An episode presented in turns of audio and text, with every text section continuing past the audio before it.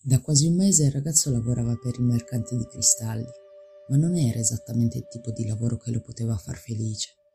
Il mercante passava tutto il giorno a borbottare dietro il banco, dicendogli di fare attenzione a ogni pezzo, di non rompere niente. Eppure lui continuava a lavorare lì, perché il mercante era un vecchio brontolone, questo sì, ma non ingiusto. Il ragazzo riceveva una buona commissione per ogni pezzo venduto ed era già riuscito a racimolare un bel gruzzolo. Quel mattino aveva fatto i suoi conti. Se avesse continuato a lavorare tutti i giorni con quel ritmo, gli sarebbe servito un anno intero per poter comprare qualche pecora. Vorrei far costruire una vetrina per i cristalli, disse il ragazzo al mercante. Si può mettere all'esterno, in modo da attirare chi passa laggiù per la traversa. Non ne ho mai fatta una prima, rispose il mercante. La gente passa e la urta, e i cristalli si rompono. Il mercante servì un cliente che desiderava tre vasi di cristallo. Stava vendendo bene come non mai, quasi che il mondo fosse tornato indietro nel tempo, all'epoca in cui la strada era una delle attrazioni principali di Tangeri. Il movimento è già aumentato un bel po', disse il ragazzo quando il cliente se n'è fondato. Il denaro mi consente di vivere meglio e a te restituirà le tue pecore in poco tempo. Perché chiedere altro alla vita? Perché dobbiamo seguire i segnali, disse il ragazzo, quasi senza volerlo. Quando giravo per le campagne con le pecore avrebbero potuto morire se avessero incontrato un serpente, ma questo fa parte della vita delle pecore e dei pastori. E si pentì di quanto aveva detto, perché il mercante non aveva mai incontrato un re. Si definisce principio favorevole ed è la fortuna dei principianti, perché la vita vuole che tu viva la tua leggenda personale, aveva detto il vecchio re. Il mercante, intanto, stava ascoltando quanto diceva il ragazzo. La sua semplice presenza nel negozio era un segnale, e con il passare dei giorni, con il denaro che entrava in cassa, il mercante non era pentito di aver assunto lo spagnolo, anche se stava guadagnando un po' di più di quanto avrebbe dovuto. Egli stesso, infatti, pensando che le vendite non si sarebbero più modificate, gli aveva offerto una commissione alta e l'intuito gli suggeriva che quel giovane se ne sarebbe tornato ben presto alle sue pecore. Perché vorresti conoscere le piramidi? gli domandò per distoglierlo dal pensiero della vetrina. Perché me ne hanno sempre parlato, rispose il ragazzo, evitando di raccontargli del sogno. Adesso il tesoro era un ricordo sempre doloroso e lui evitava di pensarci. Qui non conosco nessuno che voglia attraversare il deserto solo per conoscere le piramidi, disse il mercante. Sono soltanto mucchi di pietre, puoi costruirtene una nel giardino. Voi non avete mai sognato di viaggiare, rispose il ragazzo, rivolgendosi poi al nuovo cliente che era appena entrato nella bottega. Due giorni dopo l'uomo cercò il ragazzo per parlargli della vetrina. Non mi piacciono i cambiamenti, disse il mercante.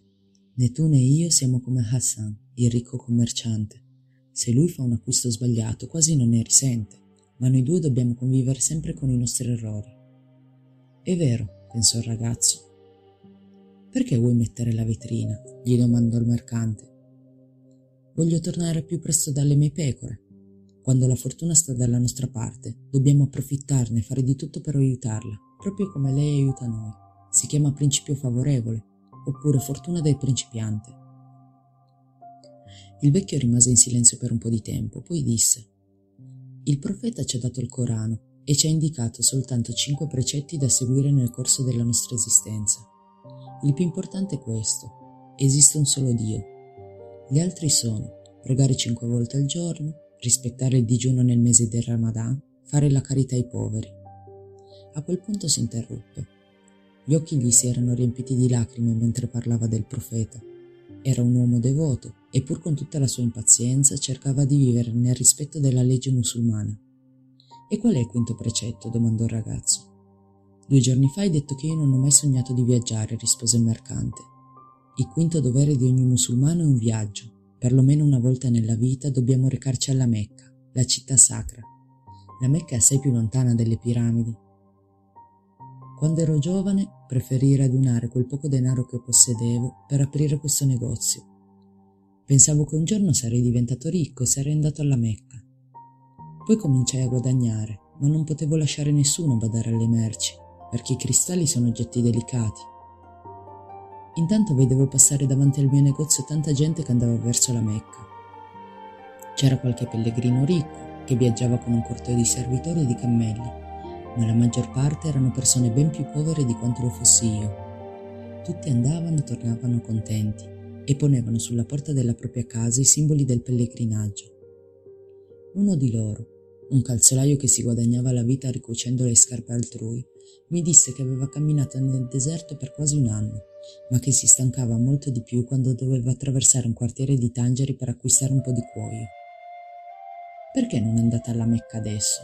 gli domandò il ragazzo. Perché la Mecca mi fa sentire vivo.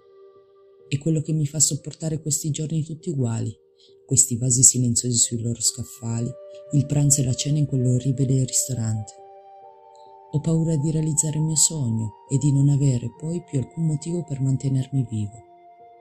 Tu sogni pecore piramidi, sei diverso da me perché desideri realizzare i tuoi sogni io voglio soltanto sognare la Mecca. Ho già immaginato migliaia di volte la traversata del deserto, il mio arrivo nella piazza in cui si trova la pietra sacra, i sette giri che devo compiervi intorno prima di toccarla.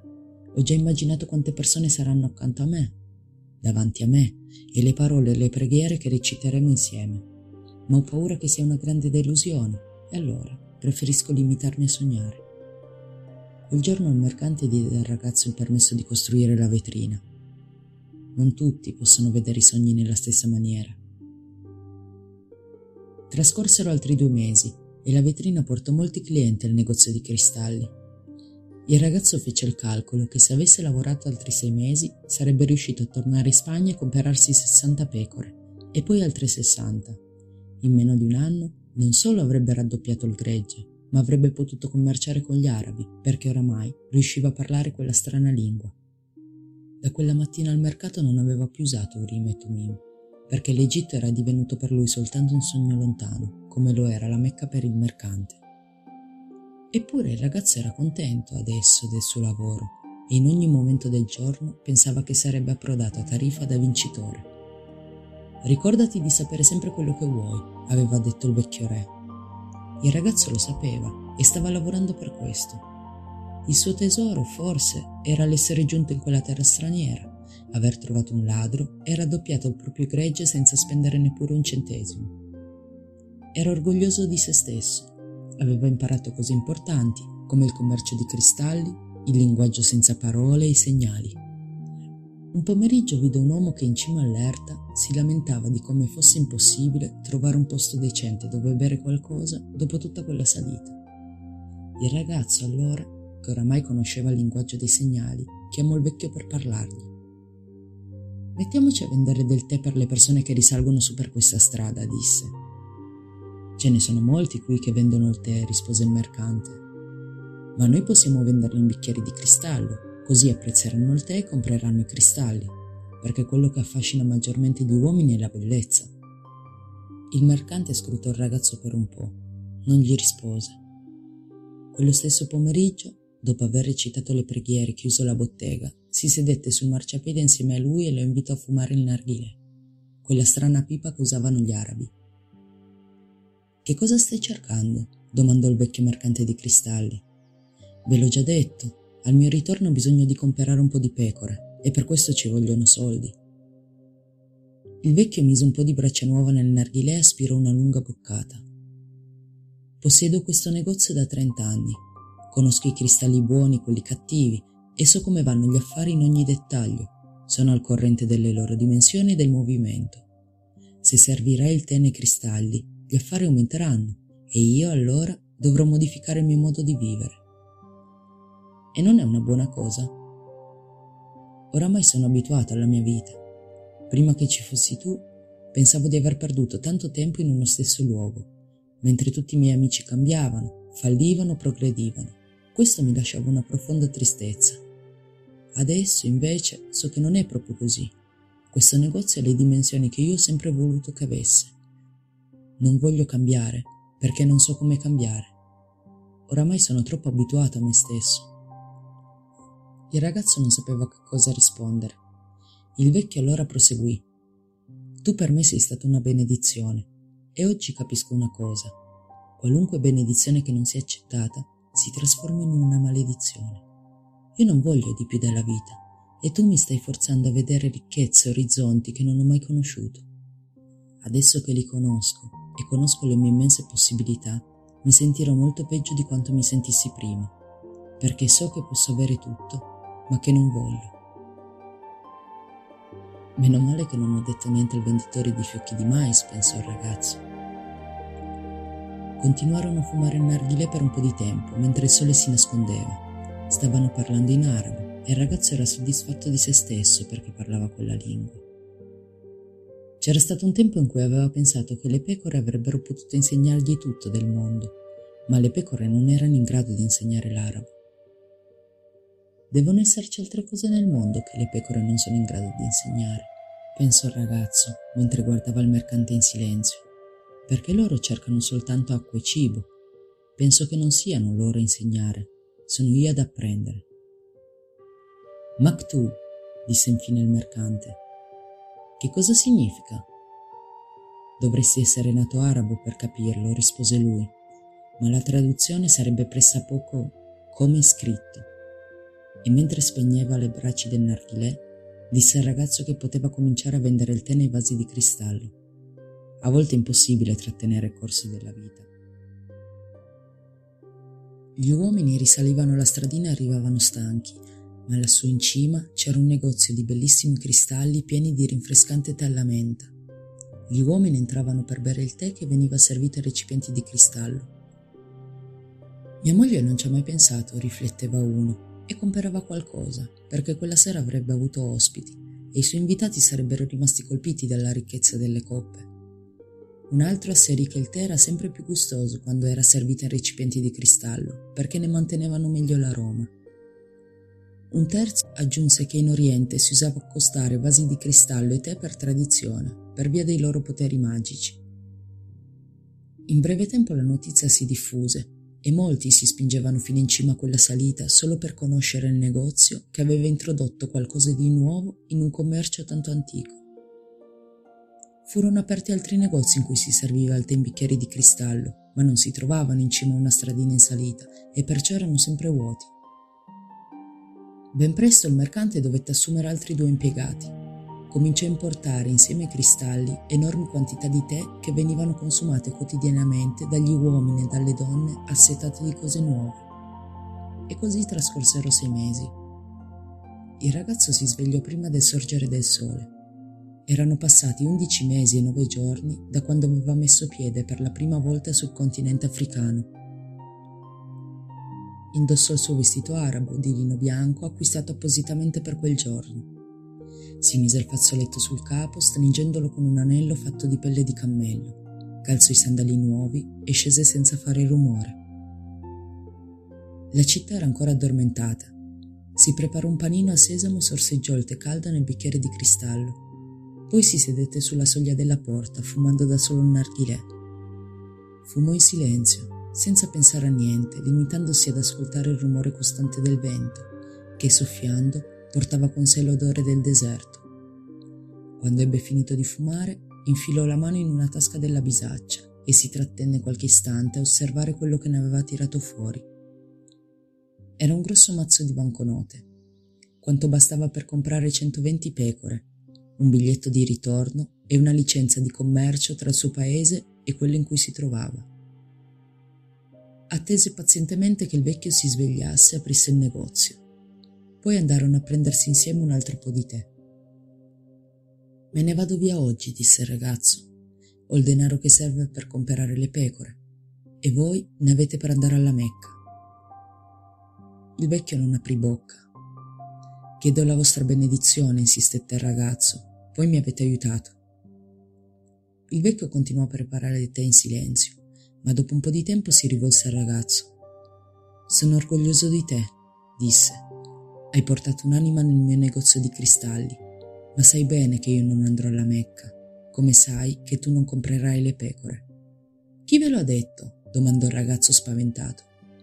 Maktub, rispose semplicemente il vecchio mercante di cristalli, e gli diede la sua benedizione. Il ragazzo andò nella sua stanza e radunò quanto possedeva erano tre sacche piene. Quando ormai era sul punto di uscire, notò che in un angolo della stanza era rimasta la sua vecchia visaccia da pastore. era tutta sgualcita e stava quasi per dimenticarla. Dentro c'erano ancora lo stesso libro e la giacca. Quando tirò fuori la giacca, pensando di regalarla a un ragazzo di quella strada, rotolarono per terra le due pietre, Urim e Tumim. Allora il ragazzo si rammentò del vecchio re e fu sorpreso nel rendersi conto da quanto tempo non pensava più a lui. Per un anno aveva lavorato senza tregua, pensando soltanto a guadagnare il denaro per non dover tornare in Spagna a testa bassa. Non desistere mai dai tuoi sogni, gli aveva detto il vecchio re, segui i segnali. Il ragazzo raccolse da terra Urim e Tumim e di nuovo provò quella strana sensazione di avere accanto il re. Aveva lavorato solo per un anno e i segnali indicavano che adesso era il momento di partire. Tornerò a essere esattamente quello che ero prima, pensò il ragazzo, e le pecore non mi hanno insegnato a parlare l'arabo. Le pecore, tuttavia, gli avevano insegnato una cosa ben più importante, che nel mondo esisteva un linguaggio che tutti capivano e che il ragazzo aveva utilizzato durante tutto quel periodo per far progredire il negozio. Era il linguaggio dell'entusiasmo, delle cose fatte con amore e con volontà, in cerca di qualcosa che si desiderava o nella quale si credeva. Tangeri non era più una città estranea ed egli ebbe la sensazione che proprio come aveva conquistato quel luogo avrebbe potuto conquistare il mondo. Quando desideri una cosa, tutto l'universo trama affinché tu possa realizzarla, gli aveva detto il vecchio re. Ma il vecchio re non aveva parlato di rapine, di immensi deserti, di persone che conoscono i propri sogni ma non desiderano realizzarli. Il vecchio re non aveva detto che le piramidi erano soltanto mucchi di pietre e che chiunque avrebbe potuto costruirsi un mucchio di pietre nel proprio giardino. E si era dimenticato di dirgli che una volta ottenuto il denaro per comprare un gregge più grande di quello che si possedeva prima, bisognava acquistarlo. Il ragazzo prese la bisaccia e la mise insieme agli altri sacchi. Scese le scale. Il vecchio stava servendo una coppia di stranieri, mentre altri due clienti giravano per il negozio bevendo il tè in coppe di cristallo. Era un buon movimento per quell'ora del mattino. Dal punto in cui stava notò per la prima volta come i capelli del mercante ricordassero molto quelli del vecchio re. Si rammentò del sorriso di quel venditore di dolci il primo giorno a Tangeri, quando lui non sapeva dove andare né cosa mangiare. Anche quel sorriso ricordava il vecchio re. Come se fosse passato da queste parti e avesse lasciato un'impronta, pensò. E ciascuno avesse già conosciuto questo re in qualche momento della propria vita. In fin dei conti ha detto che compariva sempre per chi vive la propria leggenda personale. Non voleva piangere per paura che qualcuno potesse vederlo, ma avrebbe avuto nostalgia di quel periodo e di tutte le cose belle che aveva appreso. Adesso aveva più fiducia in se stesso e aveva voglia di conquistare il mondo. Ma sto avviandomi verso dei campi che già conosco per badarli di nuovo alle pecore. E di questa sua decisione non era più contento. Aveva lavorato un anno intero per realizzare un sogno e questo sogno, un istante dopo l'altro, andava perdendo di importanza. Forse perché non era il suo sogno. Magari è meglio essere come il mercante di cristalli, non andare mai alla Mecca e vivere del desiderio di conoscerla. Ma teneva in mano Urim e Tumim e le pietre gli davano la forza e la volontà del vecchio re. Per una coincidenza o per un segnale, pensò il ragazzo, arrivò al bar dove era entrato il primo giorno. Quel ladro non c'era più e il padrone gli servì una tazza di tè. Potrò sempre tornare a fare il pastore, pensò. Ho imparato a governare le pecore e non dimenticherò mai come sono ma forse non mi si presenterà più un'altra occasione per arrivare fino alle piramidi d'Egitto. Il vecchio aveva un pettorale d'oro e conosceva la mia storia.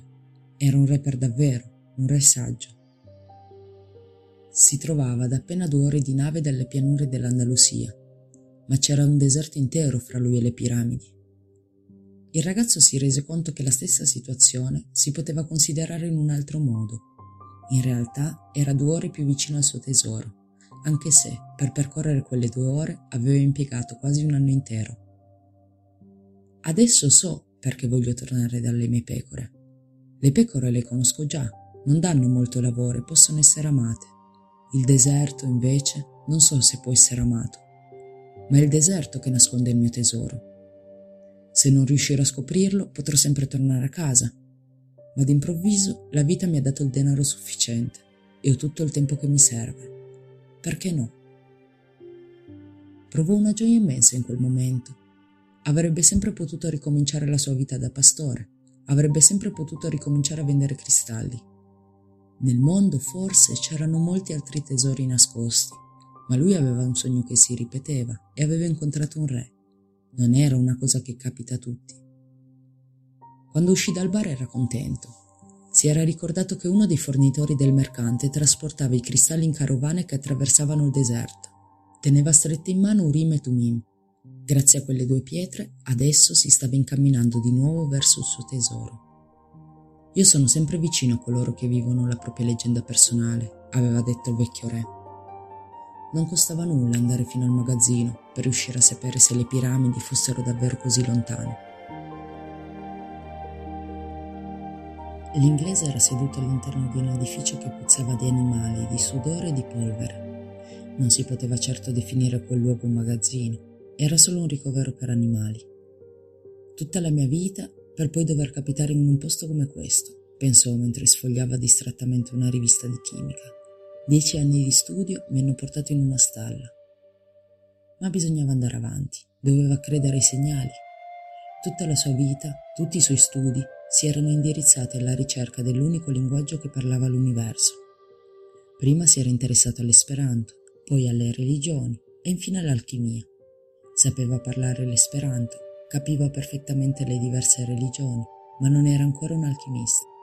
Era riuscito a decifrare cose importanti, è vero, ma le sue ricerche erano approdate a un punto da cui non riusciva a proseguire oltre. Invano aveva tentato di mettersi in contatto con qualche alchimista, ma gli alchimisti erano persone strane, che pensavano solo a se stesse e quasi sempre rifiutavano ogni aiuto. Chissà, forse avevano scoperto il segreto della grande opera, la pietra filosofale, e perciò si chiudevano nel silenzio. Aveva già speso parte della fortuna che il padre gli aveva lasciato cercando inutilmente la pietra filosofale.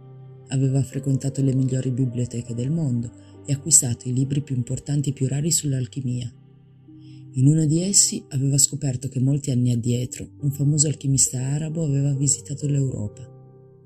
Dicevano che avesse più di 200 anni, che avesse scoperto la pietra filosofale e l'elisir di lunga vita.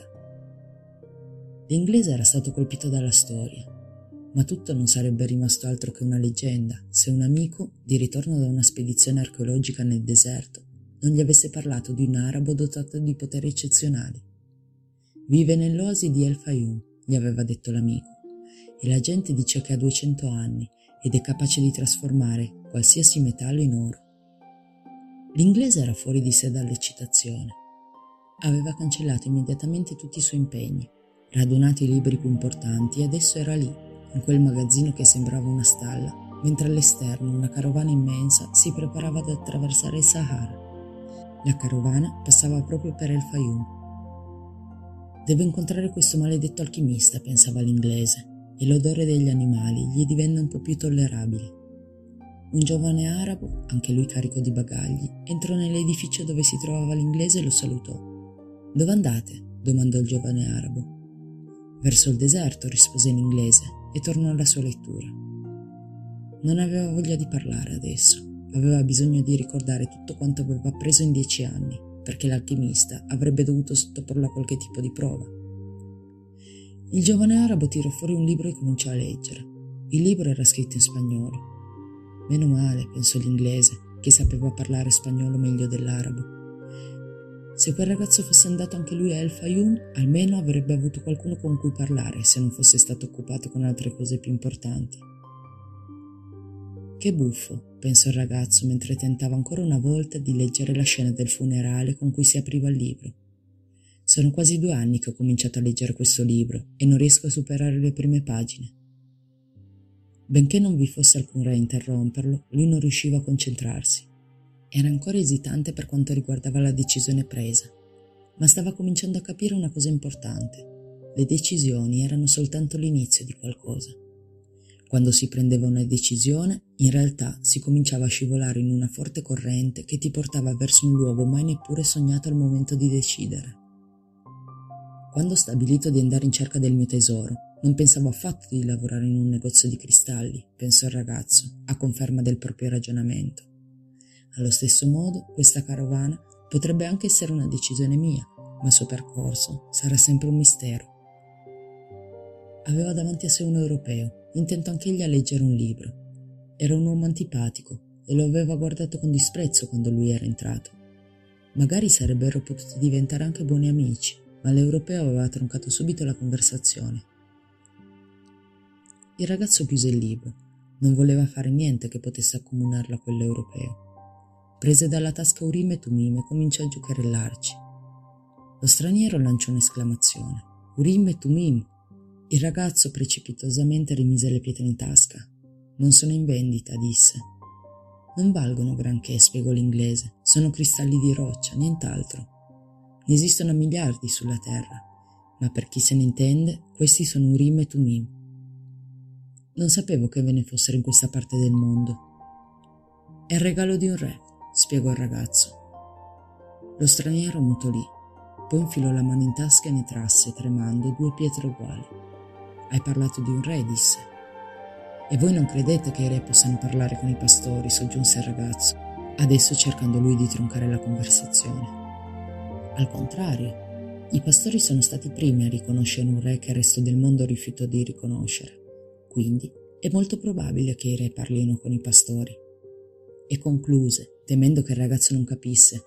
È detto nella Bibbia, in quello stesso libro che mi ha insegnato a riconoscere queste due pietre, Urim e Tumim, due pietre che rappresentavano l'unica forma di divinazione consentita da Dio. Le portavano i sacerdoti incastonati in un pettorale d'oro. Il ragazzo si sentì felice di ritrovarsi in quel magazzino. Forse è un segnale, disse l'inglese, come se stesse pensando ad alta voce. Chi vi ha parlato di segnali? L'interesse del ragazzo aumentava di momento in momento. Nella vita tutte le cose sono segnali, rispose l'inglese, questa volta chiudendo la rivista che stava leggendo. L'universo è costituito da una lingua che tutti comprendono, ma che oramai è dimenticata. Io sto cercando questo linguaggio universale e tante altre cose. Sono qui per questo, perché devo trovare un uomo che conosce questo linguaggio universale, un alchimista. La conversazione fu interrotta dal capo del magazzino, siete fortunato, disse il grassone arabo. Oggi pomeriggio parte una carovana per il Fayum. Ma io vado in Egitto, disse il ragazzo. È proprio lì che si trova il Fayum, aggiunse il padrone. Che razza di arabo siete voi? Il ragazzo disse di essere spagnolo e l'inglese mostrò tutta la sua soddisfazione. Benché fosse vestito come un arabo, perlomeno quel ragazzo era un europeo. Lui chiama fortuna i segnali, spiegò l'inglese dopo che il grasso arabo se ne fu andato. Se potessi, scriverei una gigantesca enciclopedia sulle parole fortuna e coincidenza, e con queste parole che si scrive il linguaggio universale. Poi commento con il ragazzo come non fosse stata affatto una coincidenza il fatto che lui lo avesse trovato con un rime e tumimi in mano. Gli domandò anche se lui stesse andando in cerca di un alchimista. Io sono in cerca di un tesoro, rispose il ragazzo, e immediatamente se ne pentì ma l'inglese non parve dargli importanza. In un certo senso anch'io, aggiunse. E non so neppure cosa voglia dire alchimia, concluse il ragazzo. In quel momento il padrone del magazzino cominciò a chiamarli dal di fuori. Io sono il capo della carovana, disse un uomo dalla barba lunga e dagli occhi scuri. Ho il potere di vita e di morte su ogni persona che trasporto, perché il deserto è una donna capricciosa e a volte fa impazzire gli uomini. C'erano quasi 200 persone, il doppio di animali, cammelli, cavalli, asini, uccelli. L'inglese aveva diverse valigie piene di libri. C'erano donne, bambini e vari uomini con la spada alla cinta e le lunghi fucili in spalla. Regnava una confusione enorme e il capo dovette ripetere più volte le sue parole perché tutti le intendessero. Vi sono tanti uomini e nei loro cuori diversi dei, ma il mio solo Dio è Allah e giuro per lui che farò il possibile e del mio meglio per vincere ancora una volta il deserto. Adesso desidero che ciascuno di voi giuri per il Dio in cui crede, nel profondo del proprio cuore, che mi obbedirà in qualsiasi circostanza. Nel deserto la disobbedienza significa la morte. Un mormorio soffocato percorse la folla. Stavano giurando tutti a voce bassa davanti al proprio Dio. Il ragazzo giurò per Gesù Cristo, l'inglese rimase in silenzio. Il mormorio si prolungò oltre il tempo necessario per un semplice giuramento. Quella gente stava chiedendo insieme protezione al cielo. si udì un lungo squillo di trombe, poi ciascuno montò sul proprio animale. Il ragazzo in inglese avevano comperato due cammelli e vi montarono con una certa difficoltà. Il ragazzo provava una gran pena per il cammello dell'inglese. Era carico di pesanti bagagli pieni di libri. Le coincidenze non esistono, disse l'inglese, tentando di riprendere il discorso che avevano iniziato nel magazzino. È stato un amico a portarmi fin qui, perché conoscevo un arabo che... Ma la carovana si mise in movimento e divenne impossibile sentire ciò che l'inglese stava dicendo. Eppure il ragazzo sapeva esattamente di che cosa si trattava.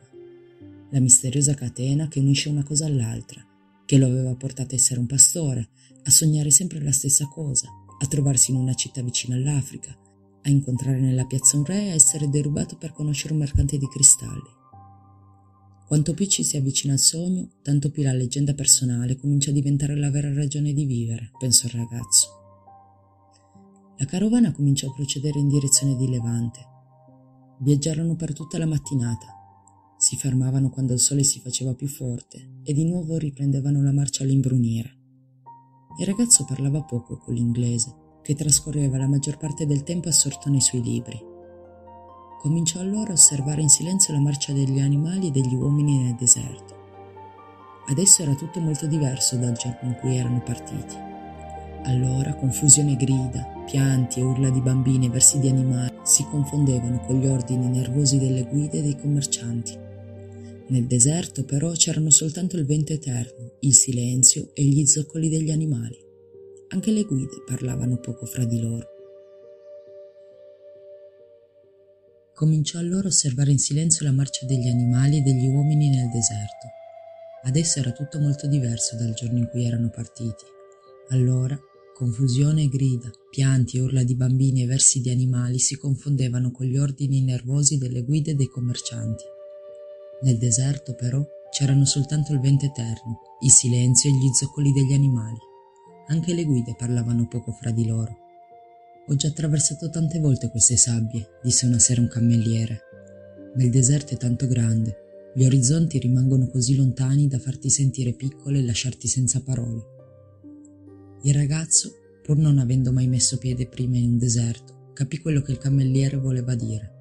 Ogni volta che guardava il mare o il fuoco, anche lui poteva rimanersene per ore intere in silenzio, senza pensare a nulla, immerso nell'immensità e nella forza degli elementi.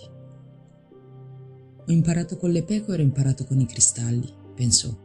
Posso imparare anche con il deserto, mi sembra più vecchio e più saggio. Il vento non cessava mai. Il ragazzo ripensò al giorno in cui aveva avvertito proprio quel vento, mentre sedeva presso un forte tarifa, Forse adesso stava sfiorando lievemente la lana delle sue pecore, ancora in cerca di cibo e di acqua per le campagne dell'Andalusia. Non sono più le mie pecore, si disse fra sé e sé, non sentendo alcuna nostalgia. Oramai si saranno abituate a un nuovo pastore e mi avranno dimenticato. Ed è un bene. Chi è abituato a spostarsi come le pecore sa che arriva sempre il giorno in cui bisogna partire. Si rammentò poi della figlia del commerciante ed ebbe la certezza che oramai doveva essersi sposata, magari con un venditore di fiocchi di mais, oppure con un pastore che sapesse anche lui leggere e raccontare storie straordinarie. In fondo non doveva certo essere l'unico lui, ma fu colpito da un presentimento. Forse stava imparando anche lui questo famoso linguaggio universale, che conosce il passato e il presente di tutti gli uomini. Presentimenti, come soleva dire sua madre. Il ragazzo cominciò a capire che i presentimenti erano delle rapide immersioni dell'anima in questa corrente universale della vita, dove le storie di tutti gli uomini sono legate intimamente fra di loro e dove possiamo conoscere tutto, perché tutto è scritto. Maktu, disse il ragazzo, rammentandosi del mercante di cristalli. Il deserto era una distesa di sabbia e a volte di sassi quando la carovana arrivava davanti a un masso lo aggirava. Quando si trovava davanti a una roccia compiva un lungo giro. Quando la sabbia era troppo sottile per gli zoccoli dei cammelli, si cercava un percorso dove le sabbie fossero più consistenti. Certe volte il terreno era ricoperto di sale, proprio lì dove un tempo doveva esserci stato un lago. Gli animali allora si lamentavano, i cammellieri smontavano e li aiutavano a uscirne. Poi si mettevano i carichi sulle spalle attraversavano la parte traditrice e di nuovo caricavano le bestie. Se una guida si ammalava o moriva, i camerieri tiravano a sorte e ne sceglievano una nuova.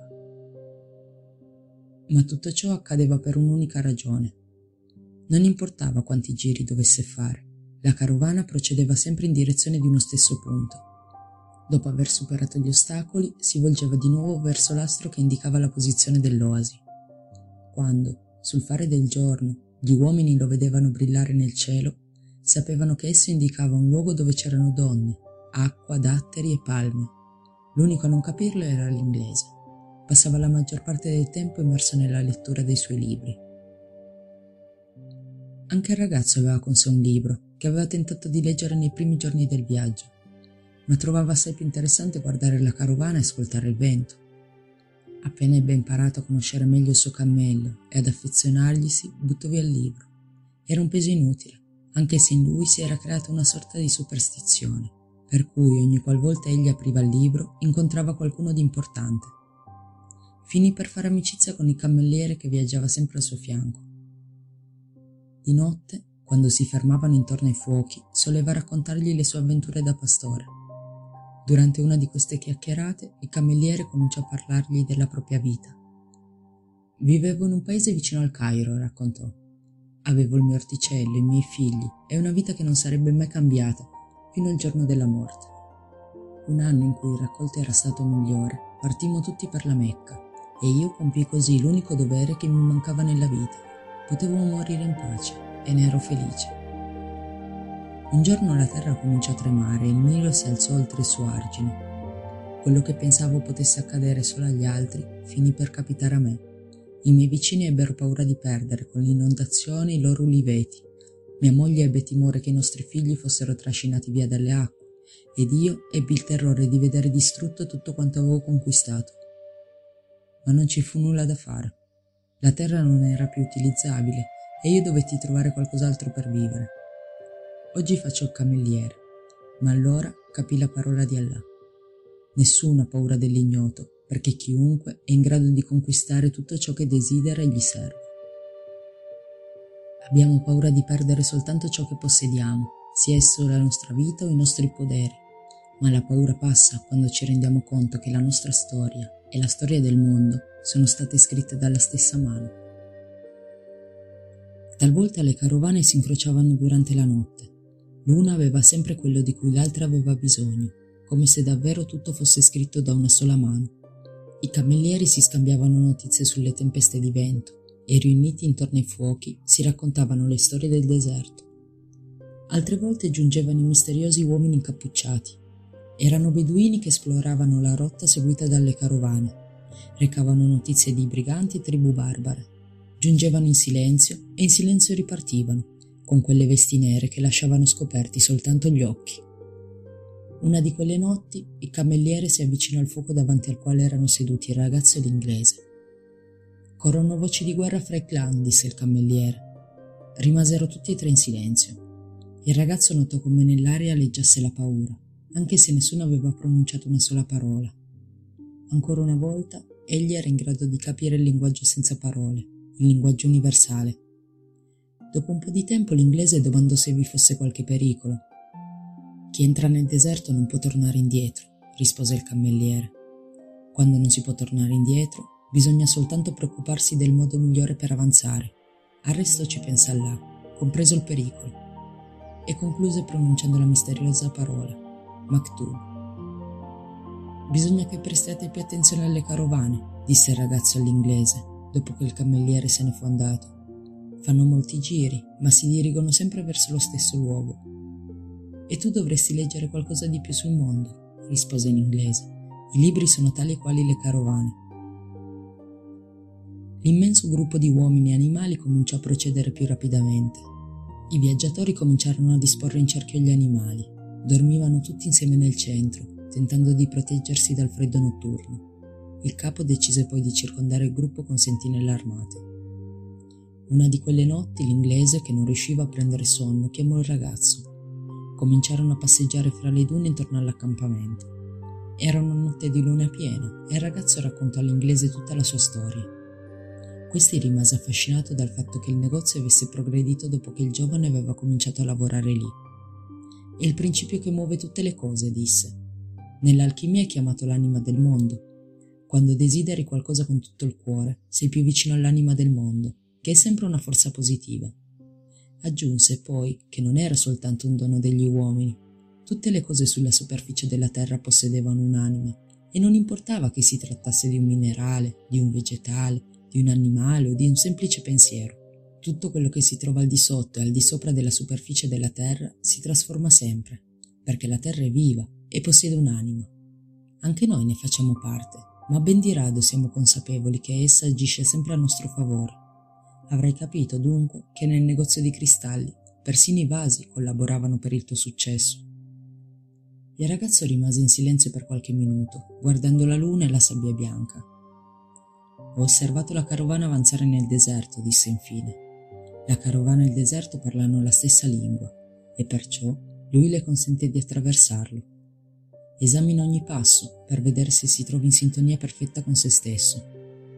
In tal caso la carovana raggiungerà l'oasi se uno di noi riuscisse ad arrivare fin qui con grande coraggio, ma senza capire questa lingua, morirebbe il primo giorno. Continuarono a fissare la luna insieme.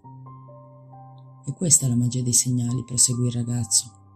Ho visto come le guide leggono i segnali del deserto e come l'anima della carovana parla con l'anima del deserto. Dopo un po' di tempo fu l'inglese a prendere a sua volta la parola. Bisogna che io presti più attenzione alla carovana, disse infine e bisogna che io legga i vostri libri, concluse il ragazzo. Erano libri strani, parlavano di Mercurio, sale, draghi e re, ma lui non riusciva a capire nulla. Eppure c'era un'idea che sembrava ripetersi in quasi tutti i libri. Tutte le cose erano manifestazioni di una cosa sola. In un libro scoprì che il testo più importante dell'alchimia conteneva solo poche righe ed era stato scritto su un semplice smeraldo. È la tavola di smeraldo, spiegò l'inglese, orgoglioso di potergli insegnare qualcosa. E allora, a che servono tanti libri? Per intendere queste righe, rispose l'inglese, senza mostrarsi granché convinto di quella risposta. Il libro che attrasse maggiormente l'attenzione del ragazzo raccontava la storia di famosi alchimisti. Erano uomini che avevano dedicato la vita intera a purificare metalli nei laboratori. Credevano che facendo cuocere un metallo per tanti e tanti anni questo avrebbe finito per liberarsi di tutte le proprietà individuali e al suo posto ne sarebbe emersa soltanto l'anima del mondo. Questa, che essi chiamavano cosa unica, avrebbe consentito agli alchimisti di comprendere qualsiasi cosa sulla superficie della Terra, perché rappresentava il linguaggio tramite il quale le cose comunicavano fra loro. Gli alchimisti chiamavano questa scoperta la grande opera ed era costituita da una parte liquida e una parte solida ma per scoprire questo linguaggio non basta osservare gli uomini e i segnali, domandò il ragazzo.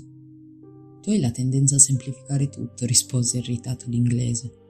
L'alchimia è un impegno serio e richiede che ogni passo sia seguito esattamente secondo gli insegnamenti dei maestri. Il ragazzo scoprì così che la parte liquida della grande opera si definiva elisir di lunga vita e non solo curava tutte le malattie, ma impediva all'alchimista di invecchiare. La parte solida invece era chiamata pietra filosofale. Non è facile scoprire la pietra filosofale, spiegò l'inglese. Gli alchimisti trascorrevano lunghi anni nei laboratori, guardando quel fuoco che purificava i metalli. Fissavano quel fuoco così a lungo che a poco a poco scomparivano dalle loro menti tutte le vanità del mondo. E un bel giorno poi scoprivano che la purificazione dei metalli aveva infine purificato anche loro. Il ragazzo ripensò al mercante di cristalli. Lui aveva detto che era stato un bene pulire tutti quei vasi, affinché entrambi si liberassero anche dei cattivi pensieri. Era sempre più convinto che l'alchimia si sarebbe potuta imparare nella vita di tutti i giorni. Inoltre, soggiunse l'inglese, la pietra filosofale possiede una proprietà affascinante. Ne basta una piccola scheggia per trasformare in oro grandi quantità di metallo. Fu questa frase che aumentò l'interesse del ragazzo per l'alchimia. Egli pensava, infatti, che con un po' di pazienza avrebbe potuto trasformare tutto in oro lesse poi la vita di alcuni uomini che avevano raggiunto il loro obiettivo, Elvesius, Elia, Vulcanelli, Geber. Erano storie affascinanti, tutti avevano vissuto fino in fondo la propria leggenda personale. Viaggiavano, incontravano saggi operavano miracoli davanti agli increduli, possedevano la pietra filosofale e l'elisir di lunga vita. Ma poi, quando voleva imparare il procedimento per ottenere la grande opera, il ragazzo si ritrovava completamente smarrito. Vi erano soltanto disegni, istruzioni in codice e testi oscuri. Perché parlano in maniera così difficile? domandò una sera all'inglese. Osservò inoltre come l'inglese fosse alquanto annoiato e dimostrasse di sentire la mancanza dei propri libri affinché possano capire soltanto coloro ai quali spetta la responsabilità di comprendere, fu la risposta. Immagina se tutti riuscissero a trasformare il piombo in oro. In breve tempo l'oro non varrebbe più nulla. Soltanto coloro che persistono, soltanto coloro che ricercano a lungo, riescono a realizzare la grande opera. È il motivo per cui mi trovo in mezzo a questo deserto, per incontrare un vero alchimista che mi aiuti a decifrare i codici, quando sono stati scritti questi libri? domandò il ragazzo. Tanti e tanti secoli or sono. Quell'epoca la stampa non esisteva, ribatte il ragazzo. Non c'era alcuna possibilità che tutti venissero a conoscenza dell'alchimia. Perché allora questo linguaggio tanto strano, pieno di disegni? A questo l'inglese non rispose, malgrado l'insistenza. Gli disse invece che da alcuni giorni prestava attenzione alla carovana, ma che non riusciva a scoprire nulla di nuovo. L'unica cosa che aveva notato era che le voci sulla guerra erano sempre più insistenti. Un bel giorno il ragazzo restituì i libri all'inglese. Allora, hai imparato tante cose?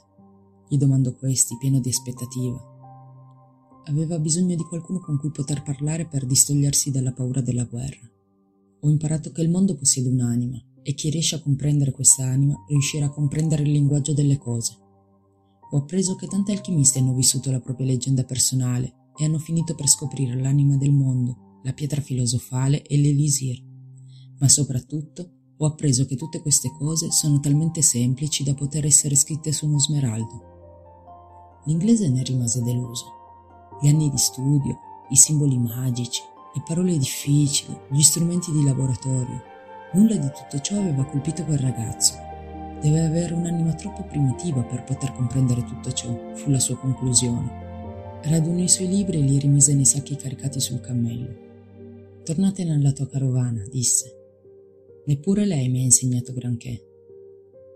Il ragazzo se ne tornò, allora, a contemplare il silenzio del deserto e la sabbia sollevata dagli animali. Ognuno ha la propria maniera per apprendere, si ripeteva fra sé e sé. La sua maniera non è la mia e la mia non è la sua ma tutti e due siamo in cerca della nostra leggenda personale e per questo io lo rispetto. La carovana cominciò a viaggiare di giorno e di notte. Giungevano continuamente messaggeri incappucciati e il cammelliere, che era diventato amico del ragazzo, gli spiegò che la guerra fra i clan era cominciata. Sarebbero stati fortunati se fossero riusciti ad arrivare all'oasi. Gli animali erano esausti e gli uomini sempre più silenziosi. Il silenzio era più terribile durante la notte quando il semplice verso di un cammello, che prima non era altro che il verso di un cammello, adesso spaventava tutti e poteva essere segnale di un attacco. Il cammelliere però non sembrava essere molto preoccupato per la minaccia di guerra. Sono vivo, disse il ragazzo mentre mangiava un piatto di datteri nella notte senza fuochi e senza luna. Mentre mangio non faccio altro che mangiare. Se stessi camminando, camminerei e basta. Il giorno in cui dovrò combattere sarà un buon giorno per morire, come qualunque altro, perché io non vivo né nel mio passato né nel mio futuro. Possiedo soltanto il presente ed è il presente che mi interessa. Se riuscirai a mantenerti sempre nel presente, sarai un uomo felice. Ti accorgerai che nel deserto esiste la vita, che nel cielo vi sono le stelle e che i guerrieri combattono perché questo fa parte della razza umana. La vita sarà una festa, un grande banchetto perché è sempre soltanto il momento che stiamo vivendo. Due notti dopo, mentre stava per addormentarsi, il ragazzo guardò in direzione dell'astro che seguivano durante la notte. Gli parve che l'orizzonte fosse un po' basso, perché sopra il deserto vi erano centinaia di stelle. E l'oasi, disse il cammelliere. E perché non la raggiungiamo immediatamente? Perché abbiamo bisogno di dormire. Il ragazzo aprì gli occhi mentre il sole cominciava a sorgere all'orizzonte. Davanti a lui, dove prima durante la notte c'erano le piccole stelle, adesso si stendeva una fila interminabile di palme da datteri che ricoprivano tutta quella zona di deserto. Ce l'abbiamo fatta, esclamò l'inglese, che si era appena svegliato. Il ragazzo però era silenzioso. Aveva imparato il silenzio dal deserto e si beava nel guardare le palme davanti a sé. Aveva ancora tanta strada da percorrere per arrivare alle piramidi e quel mattino, un giorno, sarebbe stato soltanto un ricordo. Ma adesso era il suo presente, la festa di cui aveva parlato il cammelliere, e lui stava cercando di viverlo seguendo gli insegnamenti del proprio passato e i sogni del proprio futuro. Un giorno quella visione di migliaia di palme sarebbe stata solo un ricordo, ma per lui quel momento significava ombra, acqua e un rifugio dalla guerra. Così come il verso di un cammello poteva trasformarsi in pericolo, una fila di palme poteva significare un miracolo. Il mondo parla tanti linguaggi, pensò il ragazzo,